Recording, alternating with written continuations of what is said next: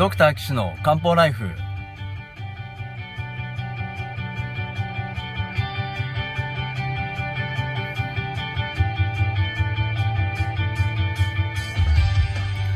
ポッドキャストドクター岸の漢方ライフは医師である岸大二郎がリスナーの皆様から寄せられた体の悩みを中医学をもとにした漢方薬や鍼灸治療の知識で解決するお手伝いをする番組です。現代医学では改善しない辛い症状や病名はあるけれど治療方法がない疾患。検査はしたけれど異常がない症状に対して現代医学はもちろん漢方や鍼灸の考え方をお伝えしていくことで皆さんの生活を幸せにする岸漢方クリニックがお送りします。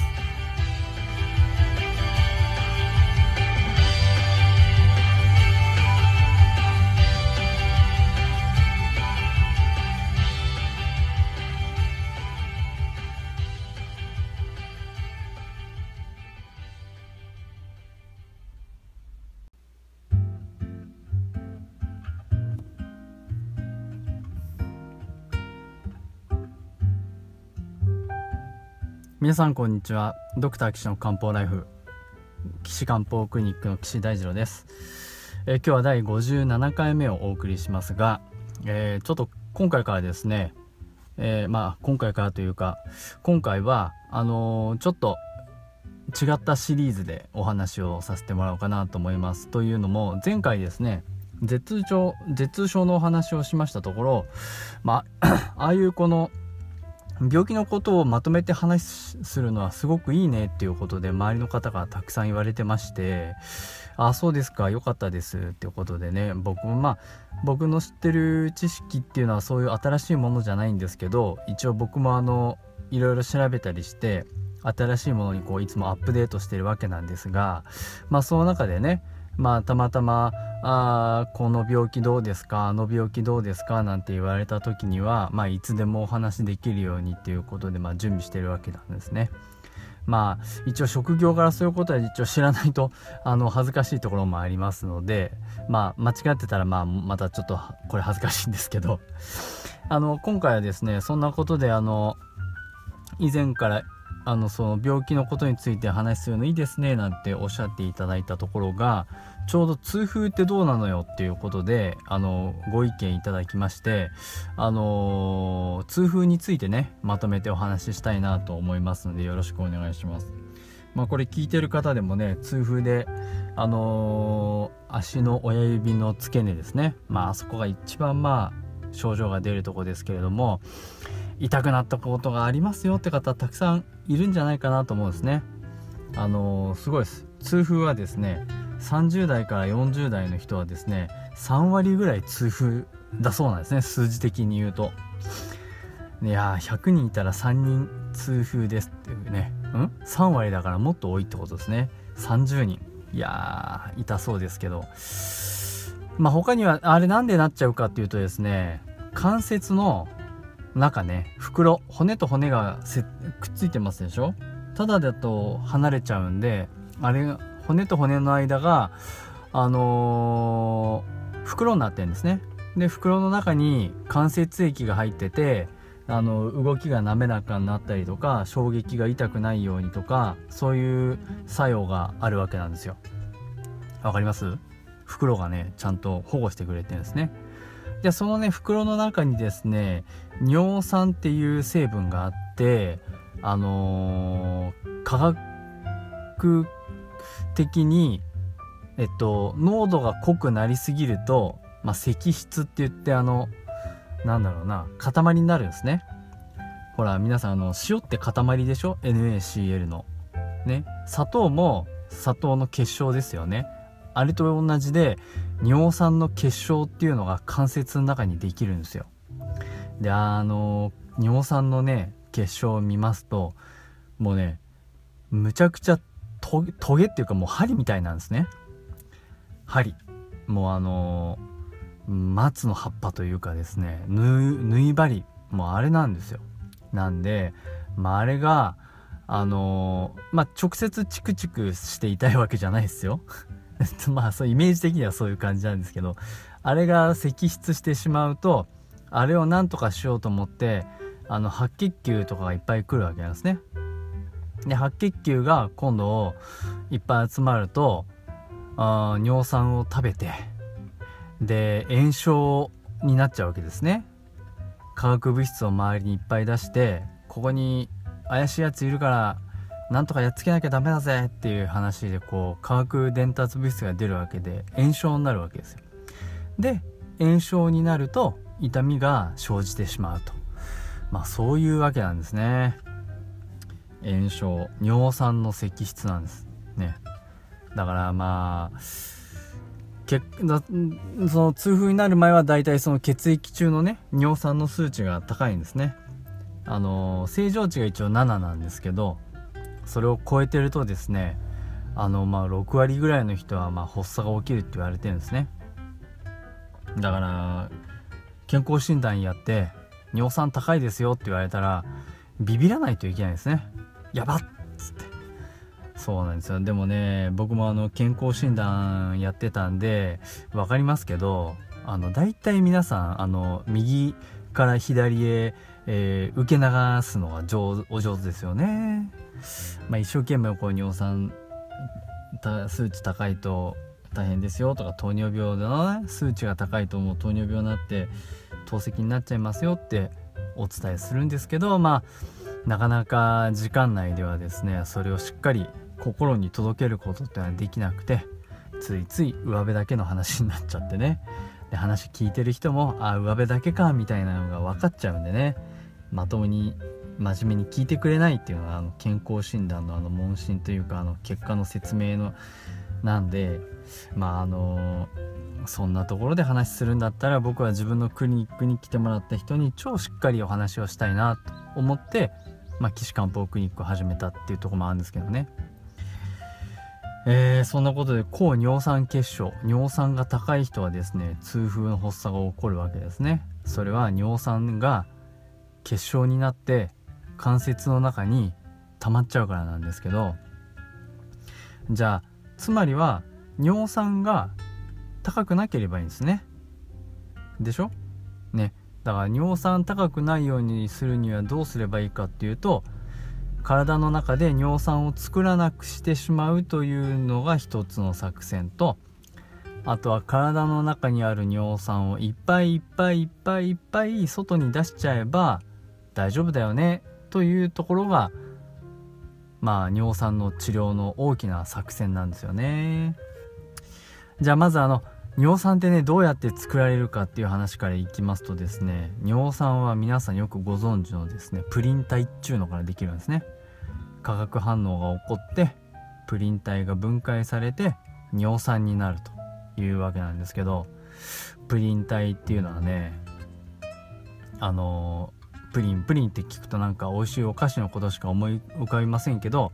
まあ正確に言うとあの食べお菓子のプリンはプディングですからね。プディング。ね。日本語にするとプリンになっちゃう。プディンですからね。まあそういうちょっとこうちょっとした僕のこだわりなんですけど今回お話のプリン体はもう超プリン体なんですけどまああのなんでプリン体になるかっていうとですね体の中にあります核酸っていうものがあってじゃあ核酸っていうのは何かっていうとですね人間の細胞ね。細胞の中には核という成分があるんです。もっと言うと DNA とか RNA とかそういう遺伝子情報が入ってるところですね。よく四角い細胞の中に丸い核がね、えー、絵で描いてありますけどその核その核の中にある DNA その DNA 核酸が分解されるとプリン体になるんですよねわかりました？プリン体でしかもそのプリン体の8割は体の中で作られててね、体の中ってほら細胞が壊れて新しくできて壊れて新しくできてまた壊れてまた新しくできて生きてるわけですよね我々人間ね。なので体の中で常にプリン体っていうのは発生してるわけなんです。でそれを肝臓で分解すると尿酸になると。でその尿酸になったものっていうのはあ基本的にはね量が多くなければあのちゃんと腎臓から排泄されておしっこで出ていくわけなんですよねだから一定以上7以上には基本的にはならないというのがまあ尿尿酸の数値の正常値の保ち方なんですけど残り2割残り2割っていうのはこう食べ物なんですよね。でまあプリン体っていうと皆さんビールを思い浮かべると思いますけど確かにビールはですねプリン体高いんですね。プリン体が他のお酒よりもだいぶ多く含まれています。ただあのー、まあビールだけはまあ悪者ってわけじゃないんでね何とも言えないんですけど、まあ、プリン体を食べるでもそれでもね2割ですから食べ物から入るのは。ねもっと他のところを良くすればいいんですけどまあ一応ビールの中にプリン体が多いんで悪者になっちゃいますよね。でアルコールねあのー、他のねビール以外はねあんまり多くないんですよ。日本酒もウイスキーも結構ワインもね醸造酒なんですけどそんなに多く含まれてないですしウイス僕の大好きなウイスキーもねあのほぼほとんど入ってないと言っても過言ではないんですよ。だからお酒ね飲んでもいいですよっていうのはねお伝えするんですけどでもねちょっとねアルコールお酒がねアルコール分解するじゃないですか。そうするとね尿酸を体の外に出しにくくなっちゃうんですよね。だそういう意味では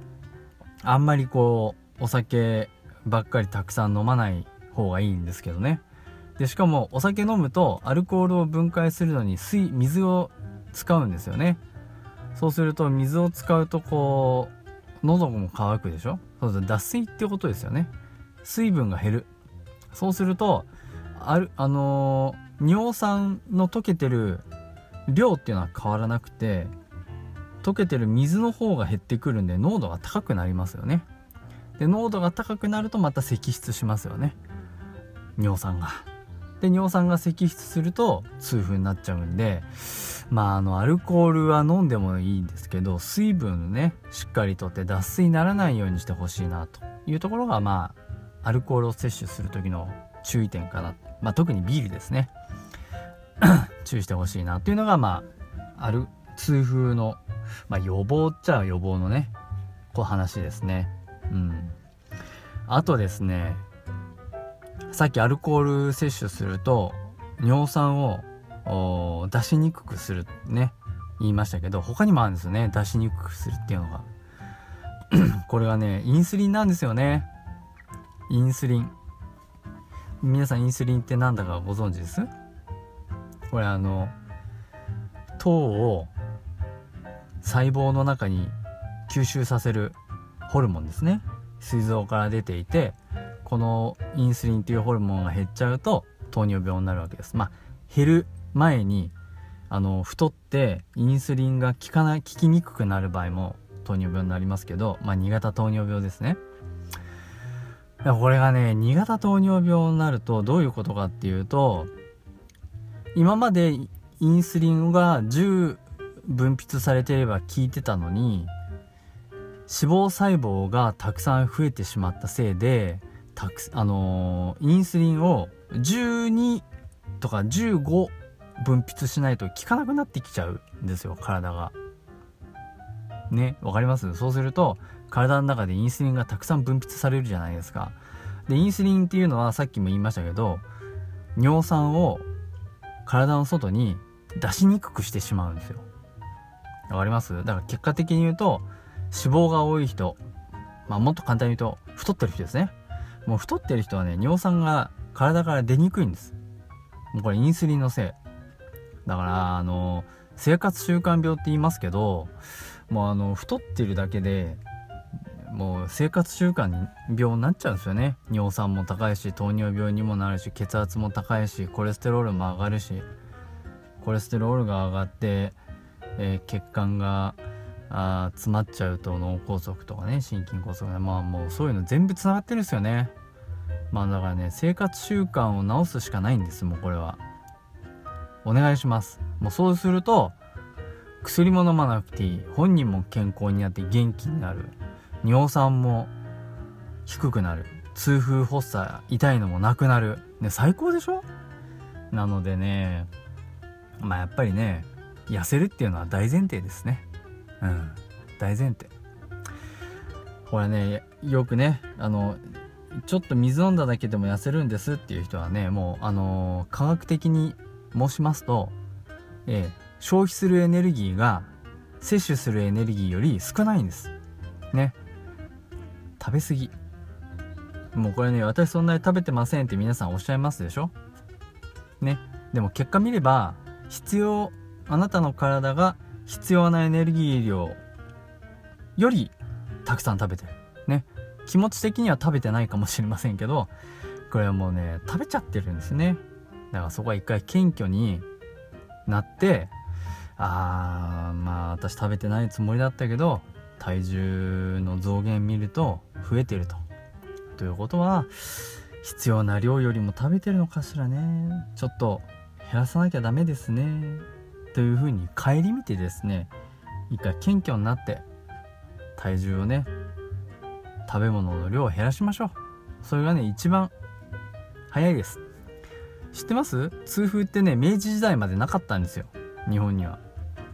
おこれはもう本当らしいですよ。で明治になって痛風っていうのが日本にで見られるようになってきたんですけどなんでだと思います？皆さん。ね。ま食事ですよね。食事。これはね西洋的な食事がバーンと入ってきたからなったんじゃないかっていうふうに考えられてるんですね。まあ、だからといってね、まあ、あのあの頃の食事に戻しなさいと僕は言いませんけど食べるからにはね消費しなきゃダメなんですよっていうふうには思います。でも、まあ、僕も含めて大体皆さん仕事座りっぱなしでしょ？で運動しないじゃないですか。する時間がないんですまあそれはねお仕事お忙しいし疲れてるからしょうがないと思うんですけどまあだからね生活習慣なんですよ。だから運動が習慣に入ってくればいいんです。ね。だそこを変えない限り治りませんから。ね。みんな頑張ってあのそこはねやってください。そこね薬じゃ治んないとこなんで。よろしくお願いします。ということで今回はですねあのまず痛風がねどんな病気かっていう話を簡単にさせてもらいました。ちょっとまだ続きがあるんで次回もね同じような話を続けたいなと思います。まあそんな痛風のお話もですね私の勉強会などでもお話ししているのでよろしければあのご参加ください。はい、毎月第1金曜日の1時から1時半ぐらいにですね群馬県は高崎市にありますじゃんけんぽんという施設でですねお話ししてます。えー、そんなことできませんよっていう方はですね私のホームページからですね岸漢方クリニックのホームページからあお問い合わせのお便りいただければね、えー、ここで取り上げさせていただきますのでぜひご利用ください、えー、ホームページの URL は高崎漢方人道 .com です、えー、takasaki- kanpo.jimdo.com です。ということでね、皆さんのお便りお待ちしております。さあ、じゃあ次回もですね、痛風についてまた詳しくですね、お話ししたいなと思いますのでよろしくお願いします。それでは皆さんまたお会いしましょう。さようなら。